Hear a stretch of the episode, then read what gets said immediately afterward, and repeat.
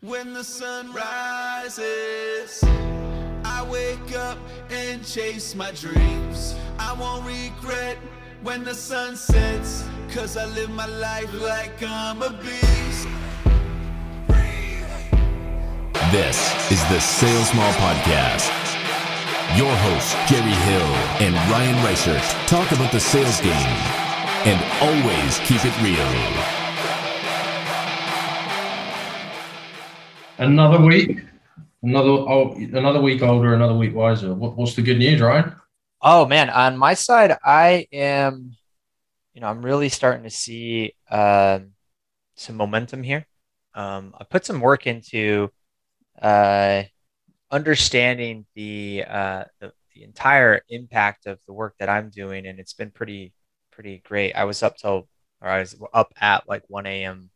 earlier this week, and I put together a little ebook on uh, you know the idea of activating your data um, and the impact of that that downstream impact because it's not just about who picks up the phone but it's about knowing all the other channels as we've talked about before and what to do to operationalize your um, your systems and we talked about this last week i think with the sequencers and um, get some really good feedback on that and i think it's going to be a, a big win uh, as we put the data together on what that yeah. means to the impact of the companies that I'm working with and, and their ability to just be as, as efficient as possible and, and actually serve their um, their market better, right?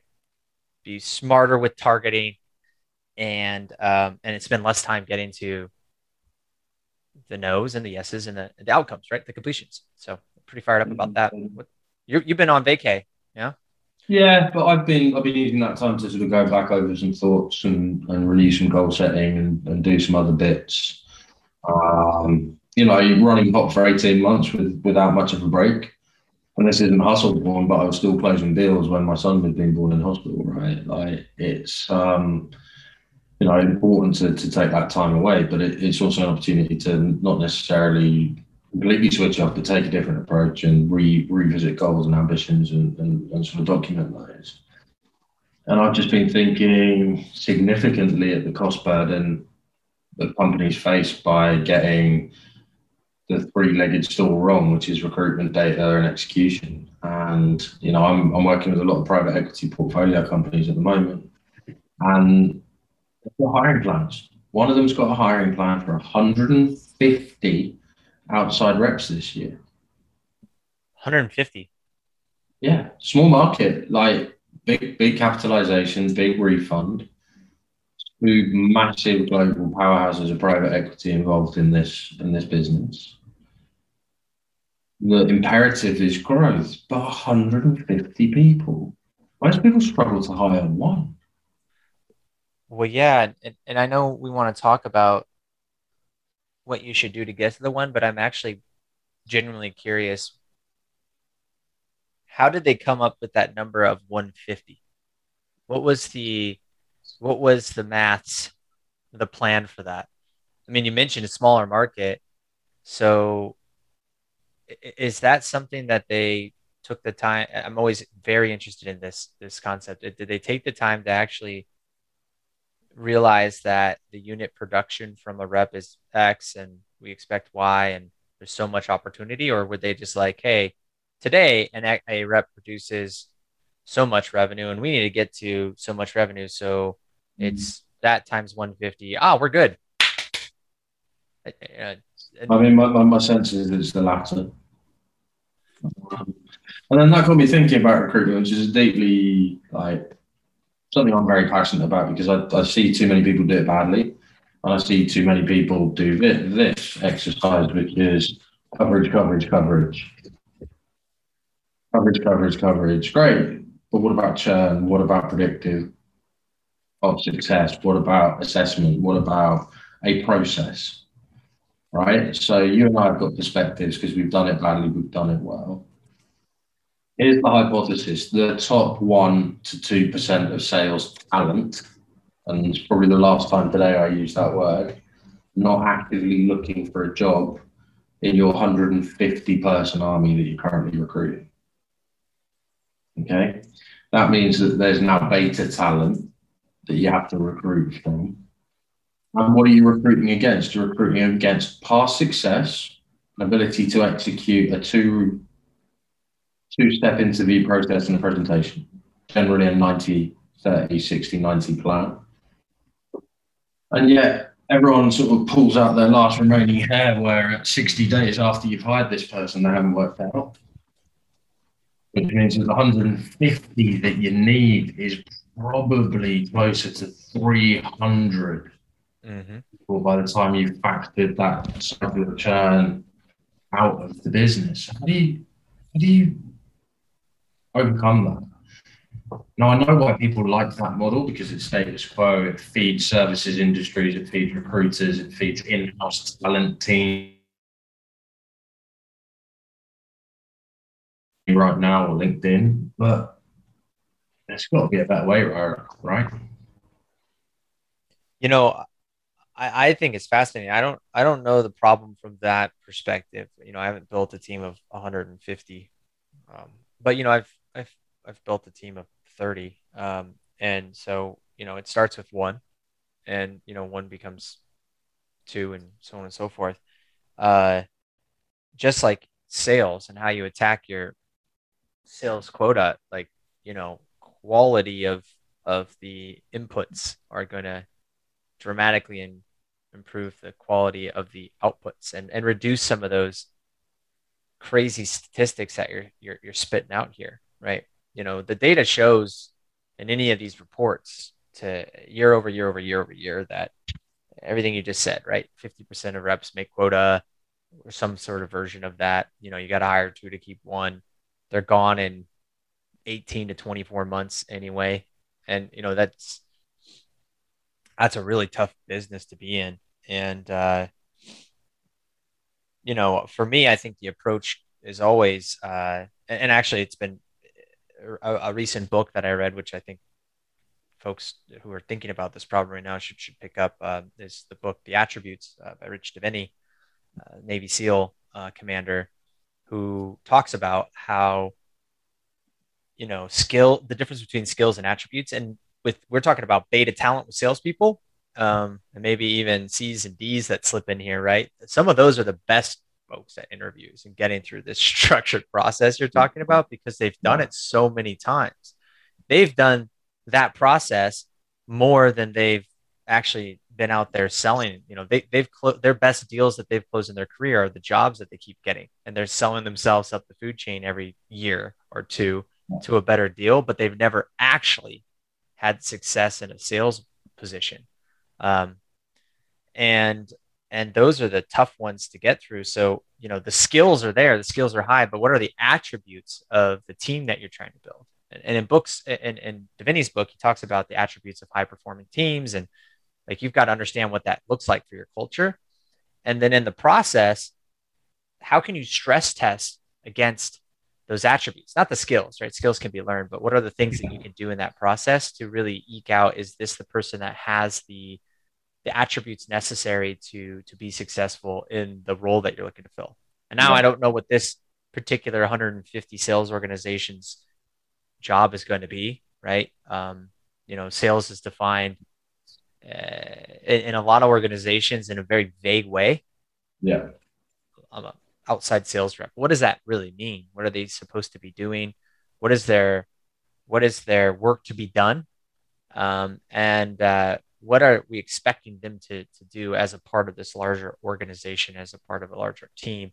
I think that's the biggest challenge because, you know, that's where the debate comes from like high performing sales individuals who do a good job of bringing in revenue, the rock star closer but is that what you need? Uh, or are there other impacts of someone who comes in and brings on deals at all costs and things like that? You know, what does that mean in two, three years down the road? Um, is there a churn issue? Is there, uh, you know, whatever it might be, right?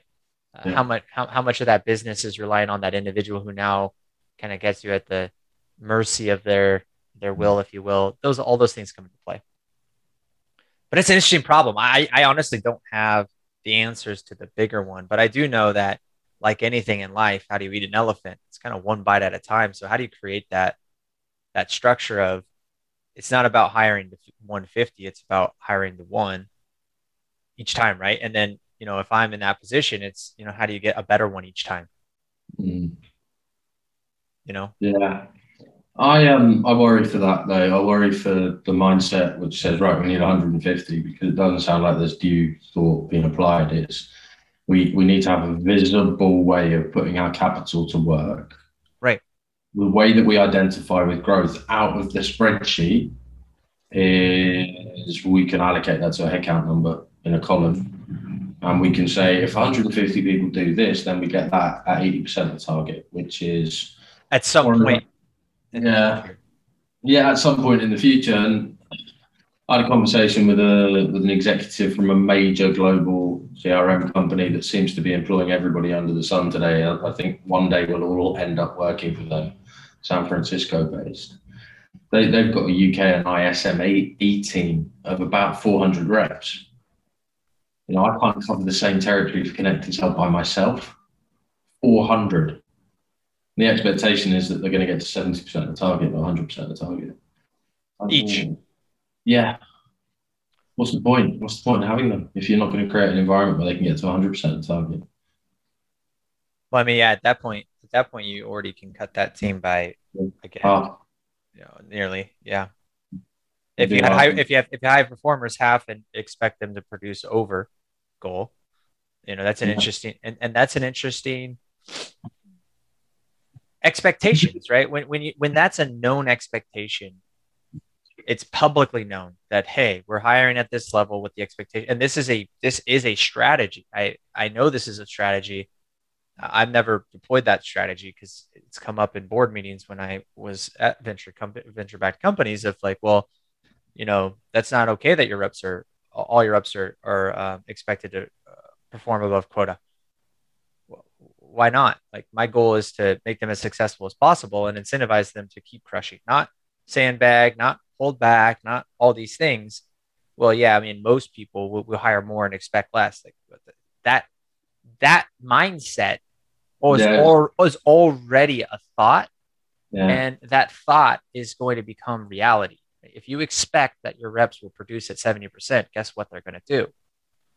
They're going to produce Yeah. at 70% or less because that's your expectation of them. Like, why would you like mm-hmm. to think about that? Think about uh, uh we, we'll go back to sports all the time. Oh, this is the maul, right? What if, if you field the sports team? Say, hey mm-hmm. guys, hey, we we expect you to win 70% of the time. We And that. Gerry, I expect you to only perform at 70% of every game that you take the field for us. Yeah, That's it. expect that. Just Expect 70%. That's- That's the expectation. Uh, expectation. Well, it doesn't necessarily fit my mindset well, or most of the people that I know. Why would it work in a professional environment? It's probably the professionalization of sales still hasn't sort of taken effect, though. Right? Let's think about that for a second. Seven million sellers in the world, something like that. Um, Is it that many? Yeah, across all sort of industries, B2B sellers, it's not absolutely crazy, right? Um,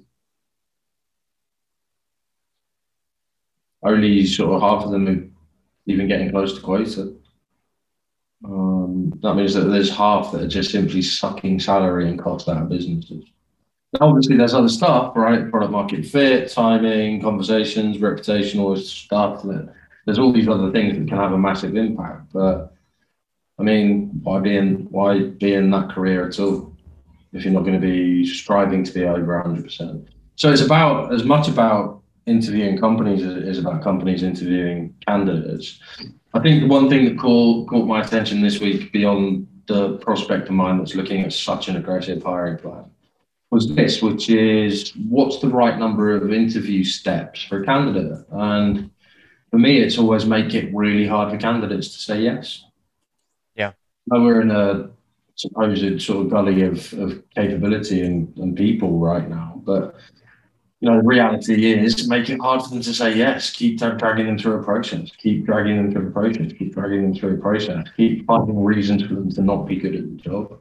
Keep communicating that back to them. And if they're still stood fighting at the end of it, it means one of two things. They either really want to work for you or they've shown the inherent attributes required to succeed in a process driven environment that you're trying to create. You know? And I'd start that process off with assessment. Start with assessment. Look for the will to sell. That's the only thing that ever matters. Goes back to your book. Goes back to how the sales do things, right? Attributes. Do they have the will to sell? Do they have the will to get shit done?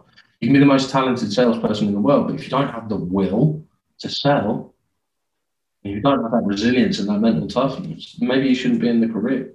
To design a process which strips away all of the talent and just leaves exposed, naked, this will, this desire to sell, compulsion. Now, you're good friend of mine, Bradley. We talk about it all the time, right? A compulsion to do it. Not just a will to do it, compulsion, like it eats away. Find those people. If you found 20 of those people, they will outperform the 150 people that that prospect of mine is considering hiring. And, and I think that that's the that's another debated topic because I've been in my process at Inside Sales Bootcamp. Uh, I found an assessment that I thought was very accurate for assessing the native DNA for somebody who may be good at you know prospecting you know the the hunting the, the what i think is really selling. The other stuff is you know it's a skill. You can learn it. Um, but the innate ability that everyone struggles with and, and why you're hiring new sales why you're hiring 150 people i don't think there's that much demand. I wouldn't think. Again goes back to definition. So you would expect that they are hunting and getting their own new business development and, and having referrals and all that stuff is is, is one skill set but that's not uh, that's not going to get you where you need to be. Like can you can you aggress the word aggressive gets people too but that's what it is. Can you aggressively attack your market um, without any worry of uh, what might happen? Like uh, can you get kicked in the teeth and be told no a million times as you go and develop your territory um, because you passionately genuinely believe in the product or service that you're representing?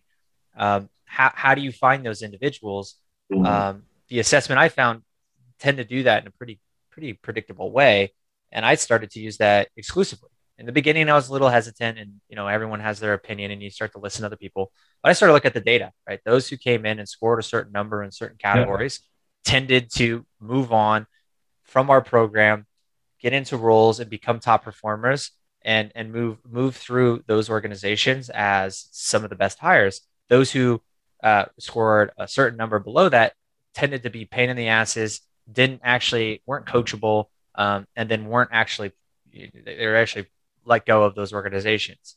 You know, yep. it's fairly straightforward once I have that information to say, hey, I start here, and and just use that as a way to to, to cut through the noise and start here. And I had some people who had taken that assessment when I was at the sales developers who used the same one get pretty upset about it. Like, hey, that's pretty kind of sucks that I, I can't go any further because your assessment says I'm not good enough. I've been doing this. And It's like, I'm sorry.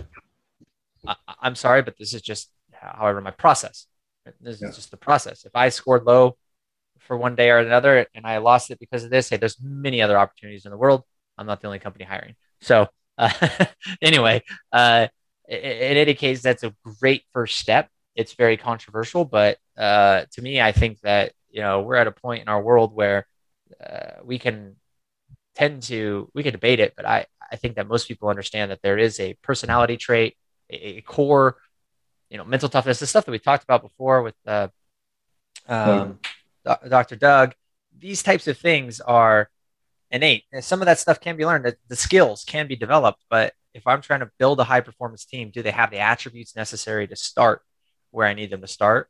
Um, and that is a very good starting point. So if you're not using assessments, I highly recommend yeah.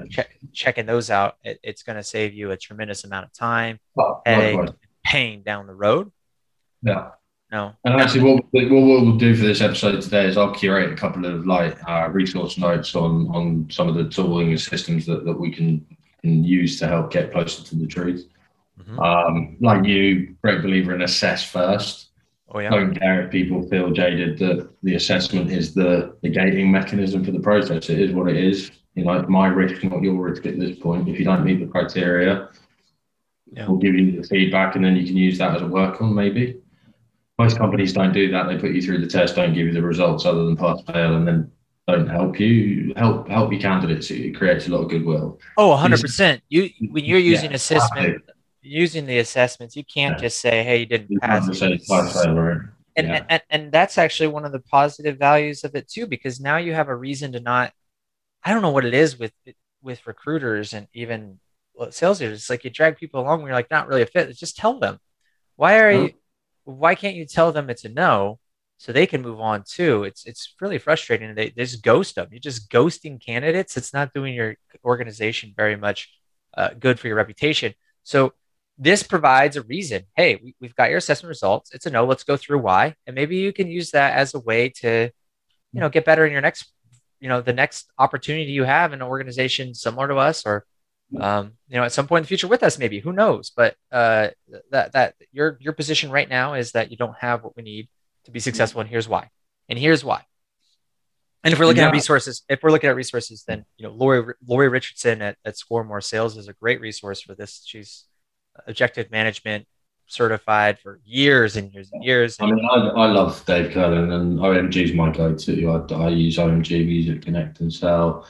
Um, I've only ever seen success from it. When I've not used it, I've failed. Funny. Mhm. You know, because I don't know what questions to ask. I go into something blind. I allow candidate personality, charisma, and vision to overwhelm my opinion rather than taking a data-led approach. You know, one weakness for me is I still have this innate desire to be liked at times, although I'm working on it all the time. So I don't want to have confrontational interviews, but by having a structured process, it allows me to, to screen, validate, assess, and maintain discipline without allowing my gut instinct and my human nature to take over. And that's the bit that most people seem to want to circumnavigate is the, the evidence piece. So if I was going to design a process from scratch today, how would I go about it? I would design in attributes. I'd use a couple of different models to, to, recalibrate data throughout the entire process all the way through to the end. I'd use OMG and I'd be using that to, to just basically get a sense of will, desire traits, that inherent will to sell. You pass that, you're in, then you're into the next piece. Um, Mark Roberge of HubSpot, he created an awesome, easy to sort model. I've got a copy of it, which we'll put in the show notes today. 25 hiring attributes that can all be measured and weighted and scored quantitatively, even qualitative skill sets like likability and, and so on. Use that to create a perfect pro forma of the types of questions and assessment criteria you want your candidate to go through when they now enter the validation phase post assessment. Key point to success there is have a tolerance for failure in certain requirements. You know, nobody's going to score nine out of 10. Use that to design not your Brad Pitt hire, but your, you know, Harvey Keitel hire. You know, we're not going for Hollywood glamour in most of these jobs. So where's your tolerance? Is it below the line at 20% of the score? Brilliant. But know what your, your North Star questions are in that entire process. Then I'm going role play, but I'm not role playing in conventional sense. Okay. I'm doing what Challenger did to me when I was interviewing there. I'm sending out a scope, a brief 12 hours before the final interview. And that candidate has 12 hours to prepare a detailed discovery meeting with a senior decision maker. And that scenario is going out to them 12 hours before.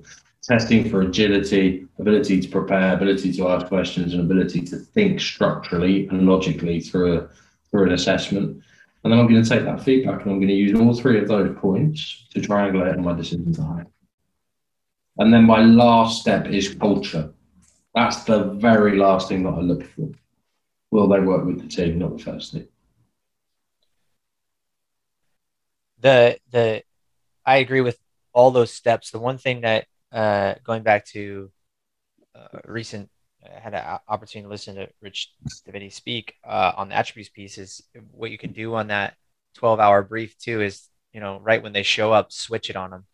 Yeah. Now and now you're really. It's not even about their ability to pair, etc. But it's it's about how do they now perform in this stressed environment do they get frustrated with the fact that you did that because now you're not assessing on how well did they perform in that that presentation but how do they how do they actually pivot and engage and ask questions all the same things that you would expect them to do but that to me was a, a big interesting breakthrough for uh I like that. you know, Plus, you're and going to piss a few people off.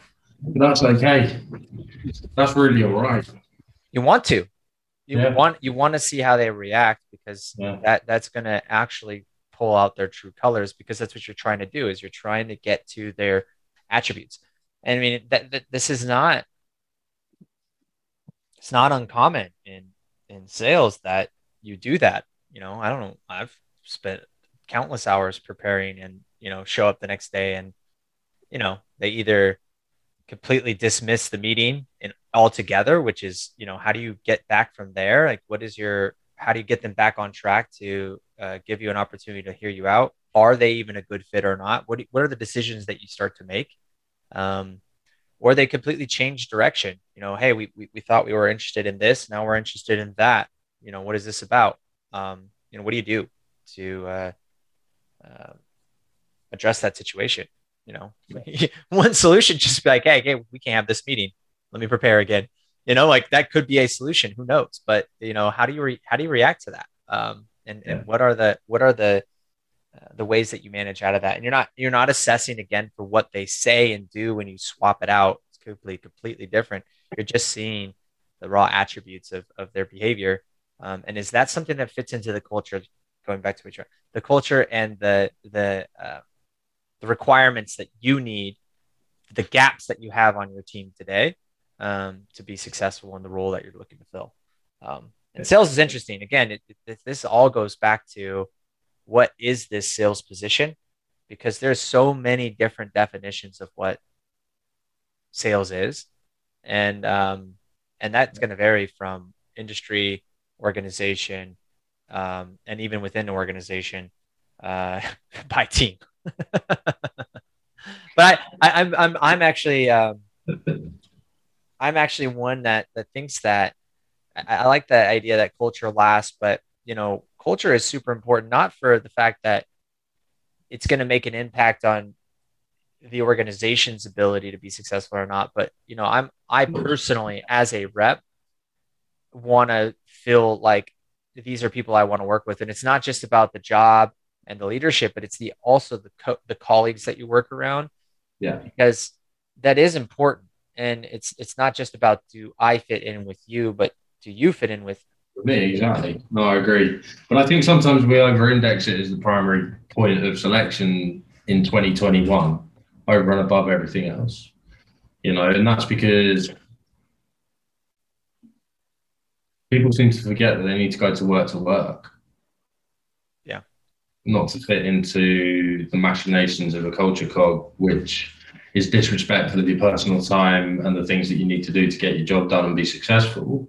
That's culture. Give people meaningful work to do that they can invest in emotionally, physically, psychologically, and and holistically, but still allow them to to execute the other parts of their life, like take the dog out for a walk, or play with their kid, or play rugby, or go and swing a golf bat, or do peloton, or whatever else it is. What what's happened is in the VC boom of the 90s through to today, put money to work, get offices, hire an army of people, fail fast, learn badly, hire more people, fail slow, and repeat that cycle inevitably until you're in a Series G down round or, or whatever it might be. Founders have lost all of their equity in the company and now in debt to investors. Terrible situation. So to make that more palatable, Ryan, what do we do? We stick people in shiny offices. We tell them they can bring the dog to work. We give them beer, um, beer fridges, and unlimited PTO. That's my culture. Well, the, the I mean, I had a really good conversation. Again, I, I mentioned this in the last uh, with with a you know the head of an accelerator program who's responsible for bringing in um, businesses. He's the landlord for this building that he gives them free rent in exchange for um, you know a piece of their business and upside and you know all these things that and and you know access to their recruiting network and it, it's an accelerator right accelerator program and he was completely frustrated with the lack of um, focus on what makes the most sense in, in, a, in a business is not how beautiful your product is and the color of your buttons, which a lot of them tend to do or their vision, but is Mm. how many conversations are you having with the market and will people buy your shit? Right. And, and, and it was like, it was the most, it was the most straightforward conversation because in my mind I'm like, isn't that how all of you investors should be thinking? And he's like, no, Ryan, Mhm. like here's the problem in in the venture capital world is you know they they need one unicorn and their whole fund's Yeah. taken care of, right? And so yeah. and and so now what they're it seems to me like they're failing so badly that they're they're actually creating unicorns by throwing more money at the problem. I don't know if these are real unicorns. So mm-hmm. so that they can go, it's a big Ponzi scheme. And he even said this is a Ponzi scheme. He's like, it's a Ponzi scheme. We don't have revenue, it's a Ponzi scheme. So what I'm thinking, this is me going off off tangent here, but it goes right back to the problem is, hey, let's go manufacture unicorns by hyperinflating this valuation that then allows us to say, hey, this company's worth a lot of money to go raise more money, Funny. just repeat Yeah. the cycle. It's insane.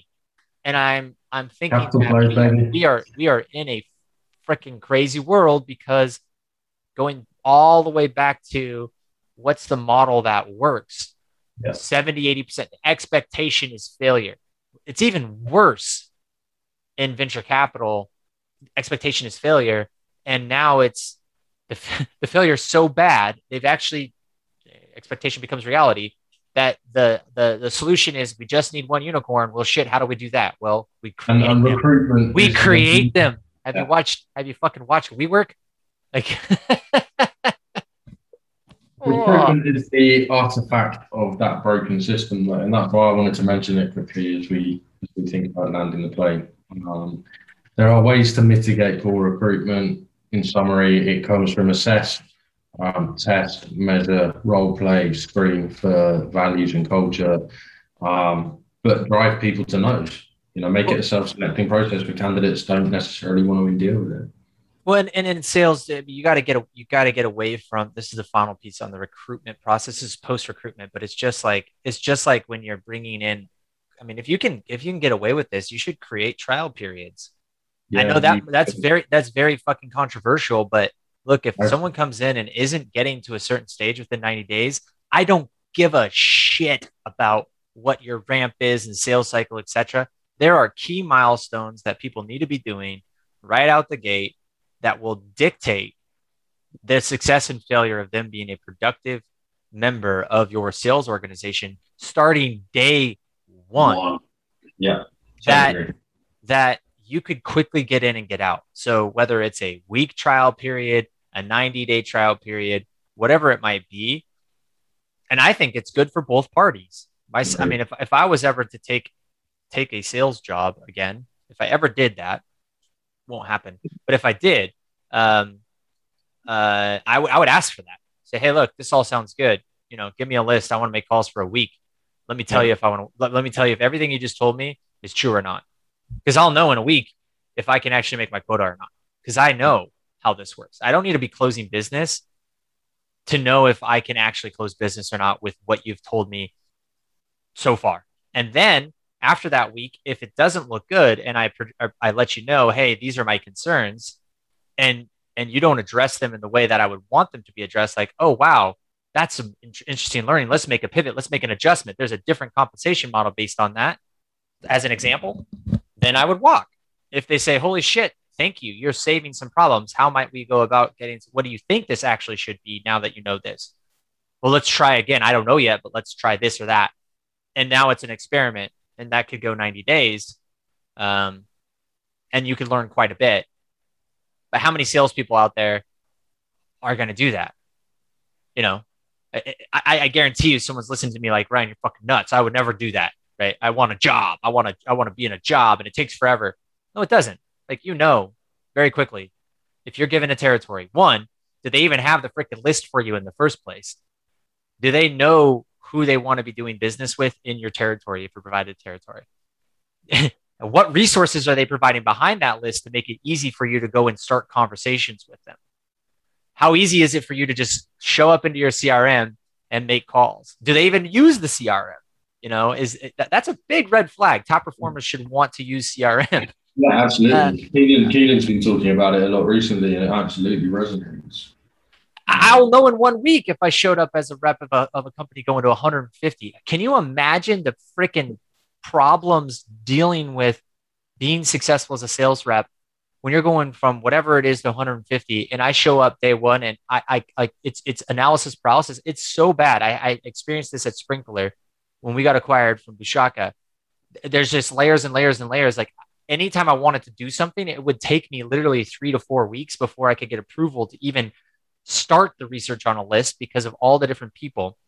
And then once yeah. I went through that process, I had to reapprove it before, like I'd have to then do the work, then reapprove it again, just just in case someone missed it before I started outreach. Because God, you know, God forbid I talked to somebody at an account that's already being worked by somebody else, type of thing. And there was just like so many layers of rules of engagement. That's a huge red flag. Like it's really, really, really difficult to be successful situations. Now, again, define sales as what is your job then? You're an order taker and someone just tells you to do something once it comes to you. If you want that job, great. But awesome. That, that's that's just a different different environment. So anyway, I, I digress. I didn't really land there. But no, no, good. A. A, trial period, if you can get away with it. And I think that top, I think that this is my hypothesis. I think top performers would want that paid. Yeah, not, not saying, not saying do it for free. Yeah, yeah. Pay them, but don't pay put them on the salary pro rata it, do what you need to do, but put that in, you know, contractual obligation. We're going to probate you, you probate us, no harm, no foul, no reputational issues. We'll refer right. you brilliantly. So you make it as compelling as possible, and then you just you push onto that compelling event. You go, yeah, I can I can make my million here, or not, and be fine. Happy to walk away really, really intelligent way to look at the world. Ryan, I think we'll land the plane there. Um, we can roll over some of that that stuff into next week's topic, see see how much demand, and then I'll put some of those resources and, and, and backlinks into the show notes for, for, for this week's episode so that anybody can download that content and, and figure out how to deploy it for themselves. Um, have a great week, and uh, guys, we'll, we'll maul again next week. Enjoy the rest of your time off, brother. Cheers. Yeah.